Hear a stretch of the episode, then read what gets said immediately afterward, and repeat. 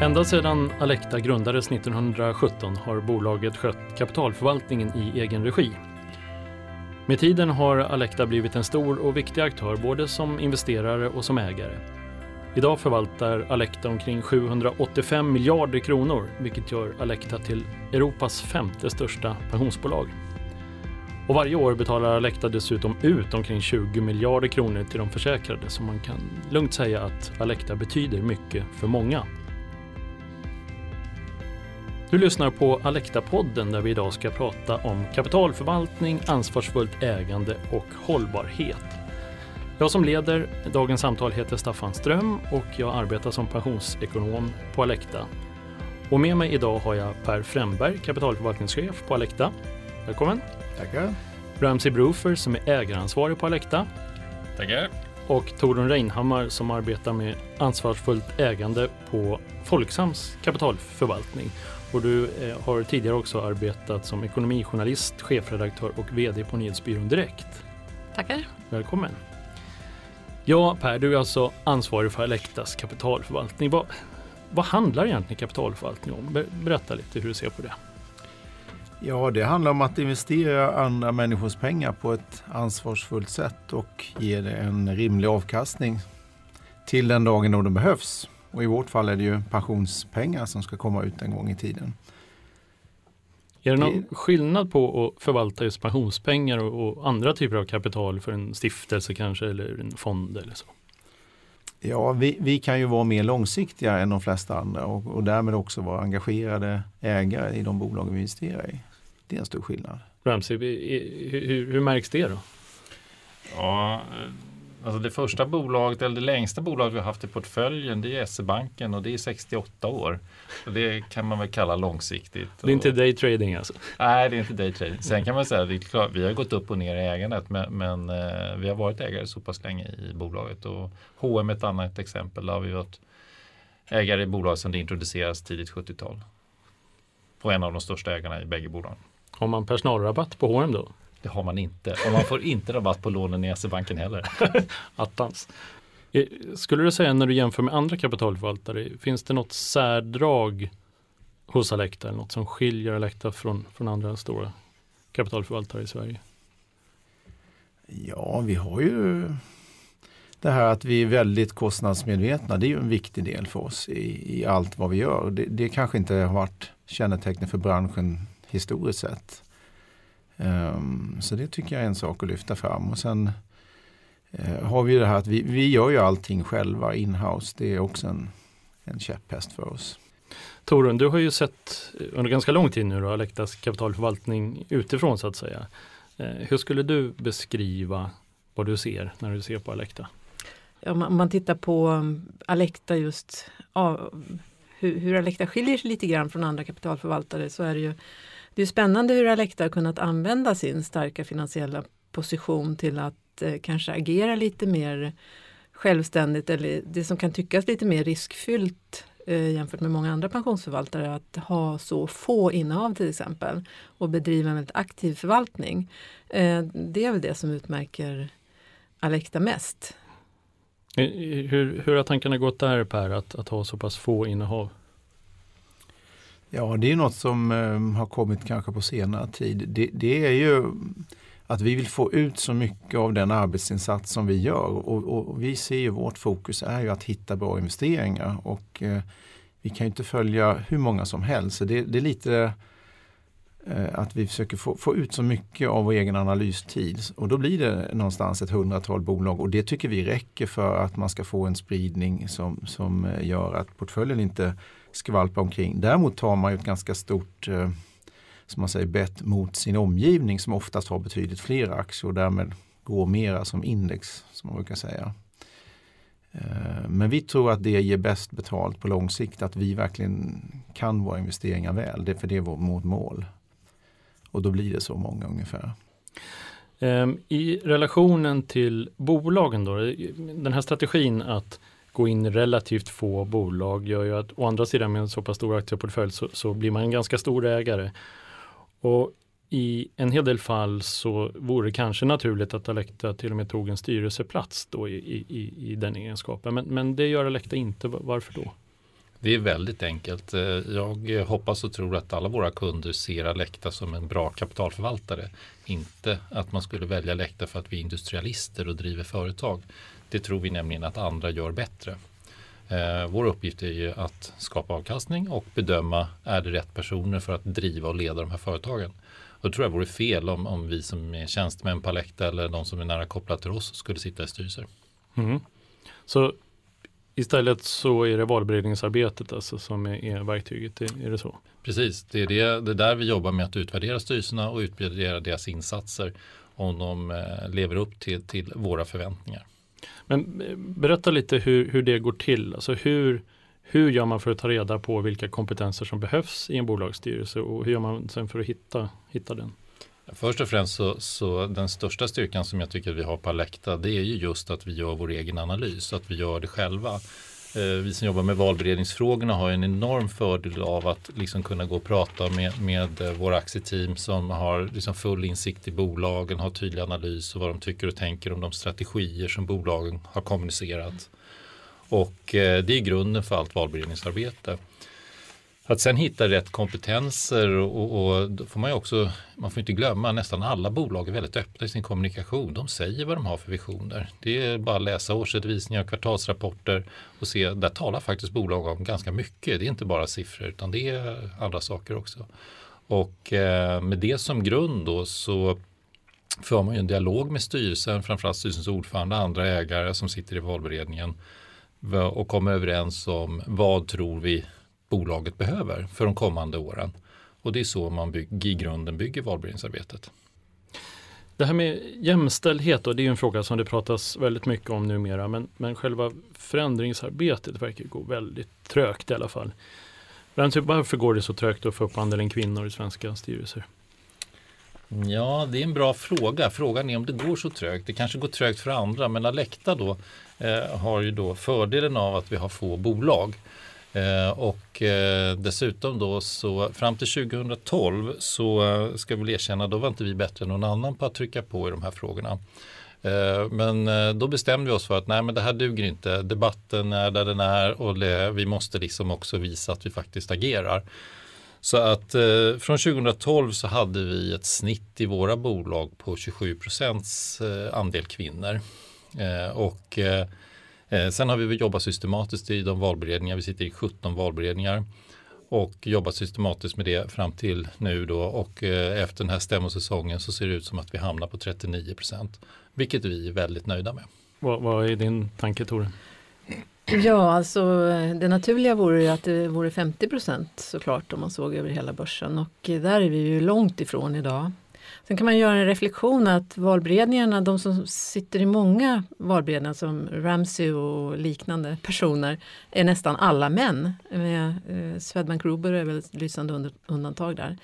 Sen vet inte jag om det spelar någon roll. Eh, för att eh, det är väl som man säger, om man, har, om man har ett mål och jobbar aktivt med det spelar det väl ingen roll om man är man eller kvinna. Men sen är ju nästa problem är ju det här med Även om man har fått en någorlunda jämställd styrelse så verkar ju inte riktigt det i förlängningen leda till att man, den styrelsen sen tillsätter fler kvinnliga vd Jag har inga exakta siffror på det men om ser man på vd-nivå så är ju jämställdheten fortfarande under all kritik. Eh, och det har knappt gått framåt alls. Mm. Så därför är det ju lite underligt det där att det inte verkar hjälpa så mycket om man säger så. Men det, det som vi som kapitalägare kan göra det är ju bara att jobba med valberedningen Eh, Eh, rösta på stämman och så vidare. Vi, vi, vi kan ju inte göra mer än så. Vi kan inte utse vd och, och ledningsgrupper och så vidare utan då är det ju dialog som gäller och det, det behöver göras mycket där. Vilket ansvar har du för det Ramsey i, när du sitter i en valberedning och i, som i sin tur utser en styrelse som i sin tur ska utse en vd? Nej men det är ju så att, att uh, vårt, vårt, om man bara ska vara strikt på vilket formellt uppdrag har vi och vilket ansvar har vi så är det då att rösta på bolagsstämman. Och då är det ju då är det stämmofrågan vi tillsätter och avsätter styrelsen. Men jag håller med Torun om att, att det händer ju ingenting i ledningsgrupperna. Där ser det precis likadant ut utan att ha någon faktastatistik. Men eh, min uppfattning är att det är liksom ingen förändring som sker för att det kommer in fler kvinnor i styrelserna. Eh, och det är klart att vi som ägare kan, kan lyfta frågan. men till syvende och sist så är det ju styrelserna och ledningen och vd som, som, som styr sina bolag. Eh, och det är möjligt att här kan man, kanske vi kan bli bättre då i en framtid att, att lyfta frågan för att det ska bli fler kvinnor på ledande befattningar. För det är ju också så att för att underlätta för oss i valberedningen att hitta kvinnor till styrelserna så behövs det ju erfarenhet. Och eh, den erfarenheten är ju ofta att man måste ha suttit i ledningsgruppen. Det är lite svårt att hoppa över några steg för att komma in i en styrelse. Så att eh, det skulle underlätta även för oss om det fanns fler kvinnor i ledande befattning.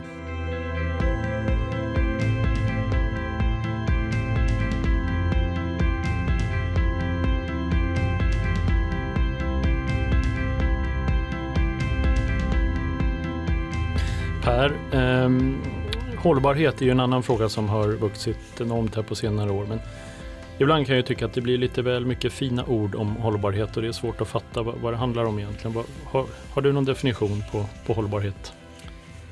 Jag har väl ingen patenterad eh, definition men eh, jag brukar tänka eh, själv alltså att det, det, handlar om uthållighet över väldigt lång tid. Att någonting ska vara fungera, inte bara en gång utan många gånger oavsett vad det gäller. Så för vår del om man ser till vår, ren, vår viktigaste uppgift att förvalta kapitalet då, då måste ju den processen kännas uthållig så att man inte ägnar sig åt något väldigt kortsiktigt. Men det, det, finns väldigt mycket som ligger inom det här med hållbarhet. Det är ju både miljö och etik eh, som liksom samlas under samma hatt. Vi brukar tala om de tre M. Miljö, mänskliga rättigheter och mutor. Det är ju en eh, lite kortfattad beskrivning om vilket eh, område man rör sig inom men samtidigt växer det liksom mer och mer. Alltså, det blir mer och mer frågor som kommer in som hållbarhetsfrågor. Till exempel ett, ett tema som har kommit starkt på senare tid är ju skatter, alltså man betalar skatter på ett ansvarsfullt sätt och så vidare. Så att eh, det går inte att säga egentligen vad som inte är en hållbarhetsfråga. Mm. Kan inte det vara svårt ibland att det är liksom allt och inget och, och, kan du förstå min synpunkt att ibland blir det så mycket ord så att man undrar vad, vad det handlar om egentligen? Ja, det kan ju hända om man kommer från en finansiell bakgrund och man är van vid att allting ska kunna passas in i, i redovisningsmallar och i siffror och så vidare, att det kan verka så. Men, men då måste vi också tänka att historiskt så var ju inte ekonomisk redovisning eller finansiell redovisning heller eh, stringent på det sättet som den är idag, utan det är ju en utveckling som har skett över tid. Och det är väl det vi håller på att se på hållbarhetsområdet också nu. Mm. Att det, det kommer mycket mer och mer standarder så att säga. För är det så idag att varje bolag kan ha sina egna etiska riktlinjer eller hållbarhetskriterier eller, eller finns det någon branschstandard? Ja men framförallt är det ju internationella konventioner och så vidare som det baseras på. Så det, sen måste man ju naturligtvis tillämpa det på något sätt. Men, men det är ju inte så att var och en sitter och upp, uppfinner själv utan för företag finns ju till exempel här eh, FNs Global Compact som ett användbart verktyg för för företag. Och, eh, ja, och det bygger just på sådana internationella överenskommelser så att säga. Kan ni ge varsitt exempel på när hållbarhetsambitioner har fått styra ett investeringsbeslut? Jag kan, jag kan ta två. Ja. Nej, men en tydlig fall är att vi har investerat i så kallade gröna obligationer, det vill säga obligationer där låntagaren förbinder sig att eh, pengarna ska gå till oftast klimatförbättrande investeringar. Och, och det är ett väldigt lätt beslut eh, givet att allt annat är lika. Eh, och, och, sen har vi ett, om man ska ta det omvända då, så avstod vi ganska nyligen från en, från en investering i, ett infrastruktur, i en infrastrukturfond. Därför att det, det var när vi tittade noga för mycket eh, koleldade kraftverk och annat som vi kände att eh, har det här verkligen framtiden och eh, både en anseende risk och en avkastningsrisk kan man säga. Om man får indikationer på att någonting inte står riktigt rätt. Det kan ju vara som du säger mänskliga rättigheter eller skatter eller hur man behandlar sin personal. Eller, hur, hur, gör man, hur gör man konkret då om det är ett bolag som man redan har investerat i? Nej, men då är det ju självklart, då, då går vi alltid på direkt dialog. Alltså man ställer ju väldigt direkt en fråga till, till bolaget och vill ha förklarat vad är det de håller på med. Vad det nu är som har dykt upp. Eh, och, och säger man naturligtvis att man inte gillar det och förutsätter att de ska göra någonting åt det. Och sen får man ju se vad den dialogen ger. Eh, där kan jag ju ta ett färskt exempel som för oss var lite nytt. Ett utländskt bolag, det är som ett stort och Wells Fargo som vi verkligen hade valt ut just för att vi tyckte att de hade en bra affärs, ja, både affärsnäsa och affärsetik. Och så visade det sig att det var precis tvärtom. I alla fall blev de avslöjade med ganska dålig affärsetik vad det gällde lån till och kort till hushåll. Och då eh, kontaktade vi på högsta nivå och fick eh, bra kontakt. Och eh, det blev precis som vi önskade. Jag vill inte påstå att det var vi, bara tack vare oss, men jag, jag, tror att det bidrar. För det var säkert många investerare som gjorde lika. Det kanske man inte hade gjort för tio år sedan. Men så gör vi. Vad är det som har förändrats då inom eh, hållbarhetsområdet på senare tid som gör att man tänker annorlunda idag? Man kanske man, man ska se det i perspektivet, vad är hållbarhet? Och, och, om vi för tio år sedan talade etik, miljöfrågan var stor redan då, så pratar vi hållbarhet i ett mycket bredare perspektiv.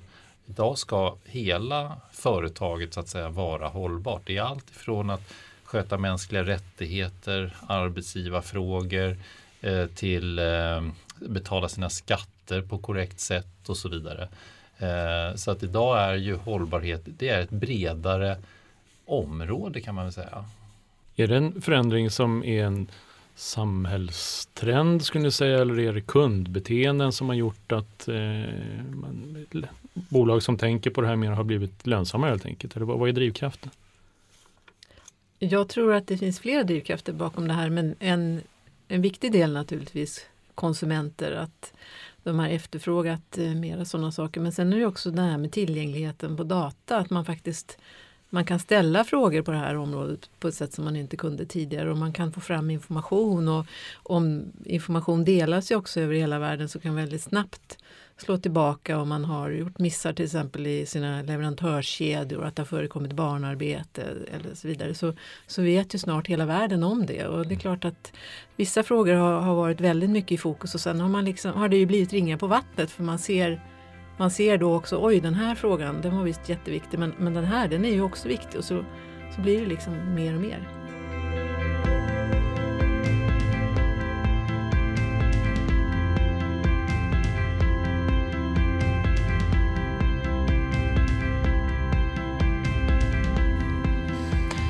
Ehm, låt oss titta lite i backspegeln då. Ehm, Alekta har ju förvaltat eh, kapital i, i 100 år nu.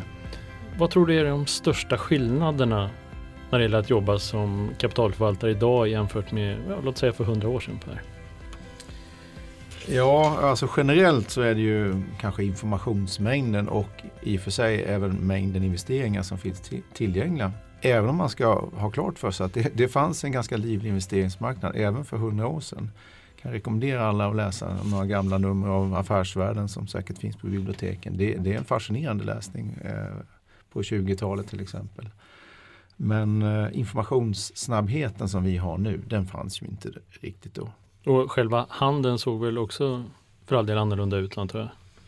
Ja, då är vi nog inne på en spekulation. Jag, jag var inte med på den tiden men eh, jag är inte säker på att det var så förfärligt stor skillnad. Jag tror säkert att man hade telefoner som man ringde till någon bank och så ja, försökte man väl uttrycka sitt ärende. Men omsättningen var ju lägre för och jag tror att ett sådant bolag som Alecta eller dåvarande SPP ägnade sig huvudsakligen åt så kallade primärtransaktioner, det vill säga man köper när ett instrument ges ut och då var det ju i stort sett bara obligationer eh, inledningsvis. Man hade inga aktier förrän eh, sent på 40-talet. Eh, så man köpte när en obligation gavs ut och sen höll man den tills den förföll. Och sen letade man en ny obligation. Och då hade man papper i skrivbordslådan eller hur såg det ut? Ja, det var definitivt det fysiska papper man eh, handlade med. Men det, det, var ju ganska långt fram i tiden som man ägnade sig åt det. Jag tror inte det påverkade så mycket själva affärsbeslutet utan det var mer att det fanns en administration efterhand som byggde på papper. Man hade väl förhoppningsvis ett kassaskåp i alla fall. Ja, det låter klokt. Mm. det finns ju många som drar paralleller med dagens situation och 30-talet. Så då, då tänker jag inte i första hand på de politiska utan kanske mera på de finansiella. Eh, går man tillbaka och läser lite hur, hur man bedömde marknaden då så, så är det många som klagar lite över att ja, men räntan faller eh, till låga nivåer och vi ser att livslängden ökar här. Det, det verkar bli jobbigt och, och valutorna drar sig åt olika håll. Ehm, det här är ju företeelser som känns ganska bekanta. Hur, ehm, och sen så kulminerar det här med krygkraschen till exempel då. Eh, hur, hur, hur kändes det att gå till, till jobbet som kapitalförvaltare efter Krügerkraschen?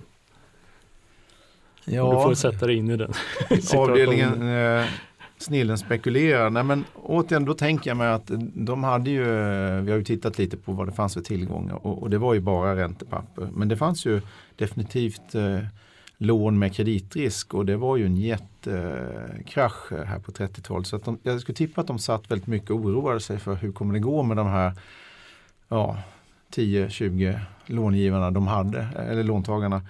Men däremot tror jag inte de var lika stressade. Vad ska vi göra nu? Ska vi köpa det här? Eller ska vi, kan vi vända oss ur det här? De typen av tankar eh, tror jag mer dagens företeelse. Man har så mycket derivat och det finns så mycket möjligheter vad man kan göra. De bevakade nog mest hur går det för våra kära papper som ligger i valvet. Så det finns fler rattar att vrida på idag? Är det det som är Väldigt skillnaden? mycket fler rattar. Ja, ja. Du pratade lite om tillgången till information. Eh, och, och, långt innan tv och internet inte minst. Och, eh, och idag så är det ju snarast problemet att värja sig kanske, kan jag tänka mig, mot all information som flödar in. Kan, kan man någonsin vara ledig som kapitalförvaltare? Eh, ja, eh, det är svårt faktiskt om man vill ha ambitionen att hänga med. sig. Det är svårt att koppla av kan man säga, koppla bort helt. Men ledig kan man ju vara men eh, med de här smarttelefonerna och annat så kan man ju säga att det är svårt att låta bli. Eh, sen om man behöver det eller inte, men man, eh, det finns en rädsla att inte veta vad som har hänt den senaste dagen. Alltid är det någon som frågar rätt vad det är. Då ska man ju vara lite informerad. Så, att, så det är svårt. Ja. Jag måste få göra en liten tillbakareflektion här till eftersom du frågade om Krügerkraschen. Att vi faktiskt fick utdelning för så sent som jag tror cirka tio år sedan i den sista obligationen ifrån Krügerkraschen. ja. Det var ett långt, långvarigt innehav. Ibland är det bra att vara långsiktig. ja, ja. Eh, ja, så går decennierna här och, en, en, någonting jag har läst lite om som jag tycker är märkligt är det här med placeringsplikten. Beskriv här, vad var det för någonting? Ja, det var något man hade under eh, de första årtiondena efter kriget eh, och man hade stora ambitioner framförallt för bostadsbyggandet och då samtidigt så var det ju Sverige lite av en sluten ekonomi när det gäller att låna. Så att då ville man att eh, det låneutrymme som fanns det skulle helst gå till bostäder och då tvingade man bland annat försäkringsbolagen att, att köpa en viss mängd av de här bostadsobligationerna till ett eh, ja, i förväg bestämt pris som väl inte var fullkomligt orimligt men kanske inte riktigt så attraktivt som försäkringsbolagen ville. Så det var, staten finansierade sig genom pensionsspararna? Alltså. Ja, staten eller kanske bostadssektorn. Eh, som väl då, det var väl då man byggde upp de kommunala bostadsbolagen framför allt. Så att, eh, byggbranschen kanske var glad åt det här men inte övriga industrier. Och inte försäkringsbolagen eller livbolagen. Nej, nej. Ja, går vi tillbaka till, eh, till nutiden då så, så är väl det mest utmärkande just nu den här extrema lågräntemiljön. Att, att Sverige skulle ha en negativ styrränta kunde väl i stort sett ingen tro fram tills för tre fyra år sedan. Varför har vi det? Ja, Riksbanken säger att vi har det för att vi har så låg inflation eller så, så lågt inflationstryck. Och ska man ta det lite längre så är det väl kanske att att sambandet mellan ränta och inflation verkar ju ha upphört och så länge Riksbanken har ett mål om att eh, vi ska ha 2% inflation och inflationen ligger lägre då, då prövar de att se hur, mycket, hur långt kan man gå med räntan utan att det blir någon inflation. Och där är vi idag. Funkar det då? Eh, det har inte funkat så bra att få upp inflationen men däremot kan man säga att visst driver det på ekonomin i övrigt. Eh, men det, då är ju de här riskerna att man driver upp även investeringar som inte borde göras som går att räkna hem när räntan är väldigt låg men kanske inte sen. Så det återstår att se. Det är väldigt många som undrar om det, om det fungerar mm. på lång sikt. Om det är hållbart helt enkelt. Mm. Är det en hållbarhetsfråga? Det kanske kommer att bedömas som det i framtiden. Eh, just nu så diskuteras det inte på det viset men eh, det ska vi inte utesluta. Och nu är det väl så att många då söker nya tillgångslag för att undvika de här lågavkastande eh, räntepapperna och man vill heller inte skapa en aktiebubbla genom att eh, överinvestera i aktier så att säga. Och då pratar ju många om investeringar i infrastruktur. Är, är det rätt väg att gå tror ni? Ja, eh, Ja, det, kan, det, det, är en sån sektor som kan vara farlig. Men tittar man på vad det är, att man, man köper en tillgång som förväntas eh, ge kanske hyggligt stabila intäkter och sen så om man dessutom då utnyttjar den, den låga räntan till att belåna den tillgången, vilket eh, man i stort sett alltid gör när man investerar i sådana här saker. Då ser det på pappret idag väldigt bra ut. Eh, risken är att det är väldigt många som tycker så samtidigt så det kanske görs lite för mycket sådana där investeringar. Eh, det, det, är en risk eh, mer på lång sikt men teoretiskt så, så ser det rimligt ut. Bra intäkter och billig, billig finansiering. Det blir, det blir en bra mix. Mm. Tore? Ja absolut, eh, jag håller, håller med om det. Och det är också så att eh, det är väldigt stora infrastrukturinvesteringar som behövs i samhället, inte minst med tanke på klimatförändringarna och allt det som måste göras, både när det gäller energi, kommunikation, hur man bygger. Alltså det, det är väldigt mycket Eh, som, som är infrastruktur där och eh, där det, be det, behövs mycket investeringar på det området.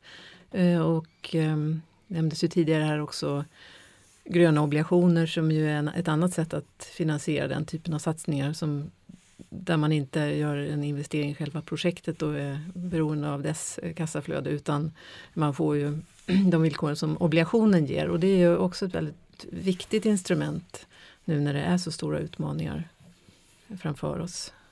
Men ur ett hållbarhetsperspektiv och kanske inte minst ett miljöperspektiv måste det vara ställas lite på sin spets om man nu investerar i att äga till exempel en motorväg eller ett, eh, ett energinät eller vad det kan vara. Ja, och det där blir ju väldigt intressant för att eh, då är det ju olika energislag eh, är ju bättre än andra och så vidare och där får man ju göra en avvägning till exempel i när du nämner motorväg då börjar det bli intressant där för att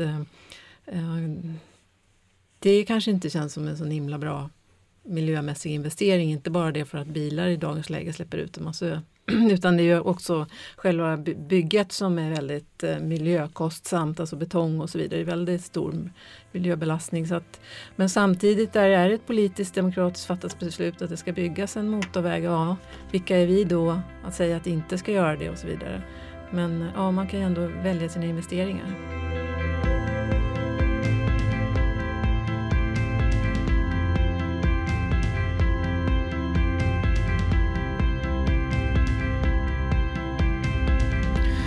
Okej, okay. jag skulle vilja kika in lite bakom tidningsrubrikerna för ett ögonblick. Ehm, genom åren så har ju Alecta varit inblandad i en hel del uppmärksammade bolagsaffärer. Jag tänker till exempel på Volvo-affären 78 var väl det när, när, norska staten skulle få köpa 40% av Volvo i utbyte mot eh, att Volvo skulle få andel i norska oljefält. Och ett annat exempel mer i närtid är väl när, när Scania då efter många turer hamnade i tysk ägo hos Volkswagen. Eh, berätta lite Ramsey, hur, hur, hur går vilka överväganden gör man i, i sådana här stora och, och, väldigt uppmärksammade affärer? Alltså först och främst så är det ju vi, vi är ju ägare i noterade bolag. Och ett noterat bolag som det kommer ett bud på så tar vi ju ställning till, eh, till budet. Är det ett bra bud eh, sett ur, ur avkastningsmässigt för, ur, ur vår synvinkel. Ehm, så det är väl liksom grunden i, det finns ju ett pris på, på alla tillgångar så att säga och vi är ju som, som, som förvaltare egentligen per definition alltid har all, är alla tillgångar till salu. Eh, och, och så, så, så, ser det ut så att säga. Eh, sen om man då ska kommentera sådana fall som Volvo och Scania de blir då väldigt medialt uppmärksammade. Det skrivs väldigt mycket. Det finns många intressenter, inte bara ägare utan det finns anställda självklart. Eh, men sen finns det också, så särskilt då eh, som i Scania-fallet, eh, liksom, ska vi sälja bort ett bolag från Sverige? Det kommer Nationalklenoderna. Nationalklenod, sådana diskussioner. Eh, då ska man inte glömma att vi var en B-aktieägare i Scania. Vi hade, det var redan i ty, tyskarna ägde redan 90% av bolaget i form av röster. Så att eh, de kunde bestämma i princip helt själva. Eh, men i kapitalmässigt så var det lägre då för att eh, B-aktieägarna var så stor andel av kapitalet. Ehm, så vad vi övervägde var ju snarast att vi ville ha rätt betalt för våra aktier och ingenting annat. Men kan du berätta lite mer om hur det gick till där? Jag som var på andra sidan då, det var ju så spännande just för att det var ju ändå frågan där om om de skulle komma över 90 procent eller inte, alltså Volkswagen mm. i Scania. Och där var under en tid i alla fall då så var ju Alecta lite tungan på vågen där. Mm. Och um, det, vi väntade med spänning på ert besked där. Hur, hur, vad hände egentligen bakom kulisserna? Nej, men det är eh, korrekt. Vi hade, vi hade ju då rätt mycket aktier och eh, vi var inte de som, som var främst i de mediala rubrikerna och, och, och, så vidare. Och vi försökte förhandla upp priset. Vi ville ha mer betalt. Det var väl det som hände bakom kulisserna. Ibland när det är nyemissioner på gång eller börsintroduktioner så, så får ju ni som, som stora kapitalförvaltare ibland chansen att vara med på dem. Eh, jag tänker på Spotify och Volvo Cars och Snap är väl det senaste eh, nu då. Vad, vad, hur resonerar man vid sådana tillfällen Per? Ja, i grunden är det ju som, som vilka investeringar som helst. Eh, skillnaden är väl att det kan vara varierande mängd historik på ett bolag. Och vi, vi föredrar ju företag som har en historik som man kan följa någorlunda väl. Eh, sen måste vi dessutom ha resurser lediga just när de här erbjudandena kommer så att vi överhuvudtaget eh, tar ställning. Vi, vi har inte så ambition att titta på allt. Eh, men, men annars är bedömningen precis som ett vanligt bolag. Man försöker skatta sig en uppfattning om vad är det här värt med rimliga konservativa antaganden och vad erbjuds vi att förvärva det här till? Och är, det, får vi, har vi, är det ett lägre pris för att köpa den än vad vi tycker att det kan vara värt på sikt, då blir det intressant. Eh, möjligen ställer vi lite högre krav för eh, sådana här nya, nya placeringar. Och i, i synnerhet om de skulle vara onoterade. Då krävs det lite högre tröskel. Alltså det ska vara en extra intressant affär. Alecta har väl en ganska stor del av sin aktieportfölj i svenska aktier, är det inte så? Ja, det stämmer. Eh, inte riktigt lika stor eh, andel som det var tidigare men eh, det är i runda slängar 40 procent av aktieportföljen värdemässigt. Det är ganska mycket. Har det att göra med att Alectas ägare är just svenska företag och deras anställda så att de via styrelsen liksom trycker på för att eh, du ska investera i, i huvudsakligen svenska aktier? Eller vad beror det på? Nej, det beror på att vi är ett svenskt bolag, att vi sitter här och traditionellt har haft väldigt bra analys av de svenska bolagen. Så att vi börjar ju där.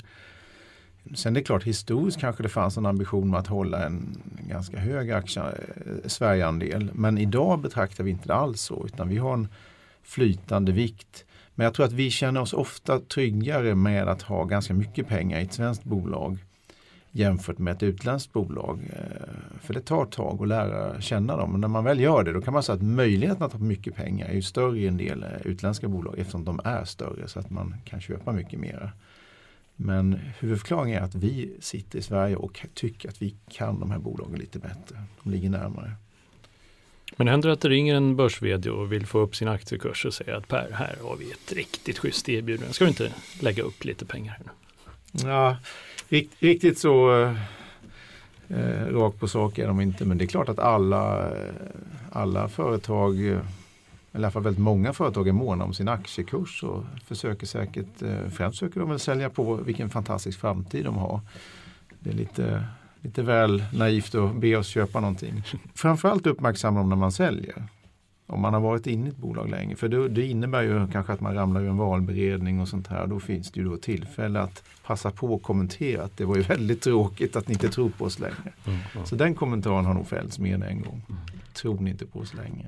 Ja. ja. jag undrar, eh, hur, hur, känns det för er att sälja eh, till exempel eh, ganska nyligen var det SKF eller ja, ni minns inte men ni har, när ni har sålt ganska stora delar av något bolag, något svenskt känt bolag Ja, om det är någon känsla? Nej, men så tänker vi inte. Alltså, vi har ju i grunden varit väldigt långsiktiga i de flesta bolag vi är i. Det som händer är att vi kanske ibland går lite upp och ner i ägandel. Men visst, det händer att vi lämnar helt och hållet. Och ja, då finns det ju en historia bakom där, där vi ser att eh, ja, vi, vi, vi, tror inte på avkastningsutsikterna jämfört med något alternativ som vi oftast då har på lut. Eh, så det finns något annat man köper. Och man kan säga att över tiden har vi blivit bättre på utländska bolag alltså relativt sett. Eh, så kan vi dem bättre idag. Då, så det, det finns någon risk att Sverigeandelen faller även framåt. Men inte för att vi ogillar svenska bolag utan helt enkelt för att vi av de nya intressanta möjligheterna som dyker upp så är det nog fler utländska än svenska eftersom vi redan har, vi kan ju redan de svenska. Så de har vi redan alla vi, som vi vill ha. Men alltså, i utlandet är det ju massor med bolag vi aldrig har riktigt satt tänderna i. Om vi lyfter blicken mot framtiden då och försöker tänka 25, 50, 100 år framåt. Vilken utveckling ser ni framför då? Vad, vad, vad tror ni att podden om 50 år kommer att handla om? Torun, vågar du ge dig på en gissning? Ja, eh, finns ens pensionsbolagen fortfarande om 50 år? Vi vet ju inte det med eh, hela nya digitala världen och eh, digitala valutor och olika sådana här robot, eh, spar, eh, sparrobotar och så vidare. Finns vi här ens om 50 år? Ramsey, hur tänker du? Man kan väl säga så här att, att, det som alltid har gynnat en trygg ålderdom det är ju liksom långsiktigt sparande och framförallt i aktier. Den bästa, bästa rådet för en aktiesparare det är tid. Det tar tid att få, en, få en, en, en, en, ett gott värde. Ehm, jag tror fortfarande det finns företag. Sen exakt hur förvaltningen sker, om det är via pensionsbolag eller om det finns något annat eh, mer tekniskt eh, enkelt system att spara, det vet jag inte. Men jag tror fortfarande att folk har ett behov av att eh, trygga sin framtid i någon form och då tror jag att långsiktigt sparande. Per? Ja, det är väl lite på samma tema då. Alltså att behovet att på något sätt investera en del av det man tjänar idag för att ha en gång i framtiden. Det återstår ju och det tror jag inte kommer förändras. Men det är som sagt vad formerna. Kommer det vara i stora pensionsbolag eller kommer det vara mer individualiserat? Men jag har en känsla av att, att eh, bolagen faktiskt kommer hänga kvar. Kanske inte ha lika stor andel av sparandet som idag men att för den stora massan så är ju det här inte så intressant att göra själv. Och, då, och samtidigt är det väldigt effektivt att göra det så som vi gör det. Så att Eh, jag tror att det kan se ganska likt ut som idag. Ja, intressant. Vi ska återkomma till framtidsperspektivet och borra i det ordentligt under ett kommande eh, poddavsnitt. Avslutningsvis då eh, måste jag passa på när jag har investeringsproffs här framför mig. Vilket råd skulle ni ge en småsparare som sparar till sin pension? Torun, har du något tips att ge? Nej, alltså det allra viktigaste är att man sparar till sin pension överhuvudtaget. Eller att man sparar överhuvudtaget. Och, um, jag säger som alla andra att, att det är väldigt viktigt att kolla till exempel att man har en kollektivavtalad tjänstepension eller liknande i, i sin eh, anställning. För att annars är man ju riktigt illa ute. Och att man måste ha koll på det, hur mycket man kommer att få. Och och ehm, även om man har en tjänstepension att man faktiskt kan behöva komplettera den om man Många förstår inte riktigt hur pass lite pengar det kan bli om man inte har koll på det här med pensioner. Jag håller med Torun där att en, en kollektivavtalad tjänstepension det är ju A och O som man brukar säga eh, för att få, få en bra avkastning. Men eh, att sen komplettera det om det är sen för att komplettera pensionen eller för att man vill eh, kunna göra andra saker och, och liksom få lite grädde på moset. Det tycker inte jag spelar så stor roll. Det viktiga är att man faktiskt kommer in i att man behöver avsätta pengar för framtiden. Och Per?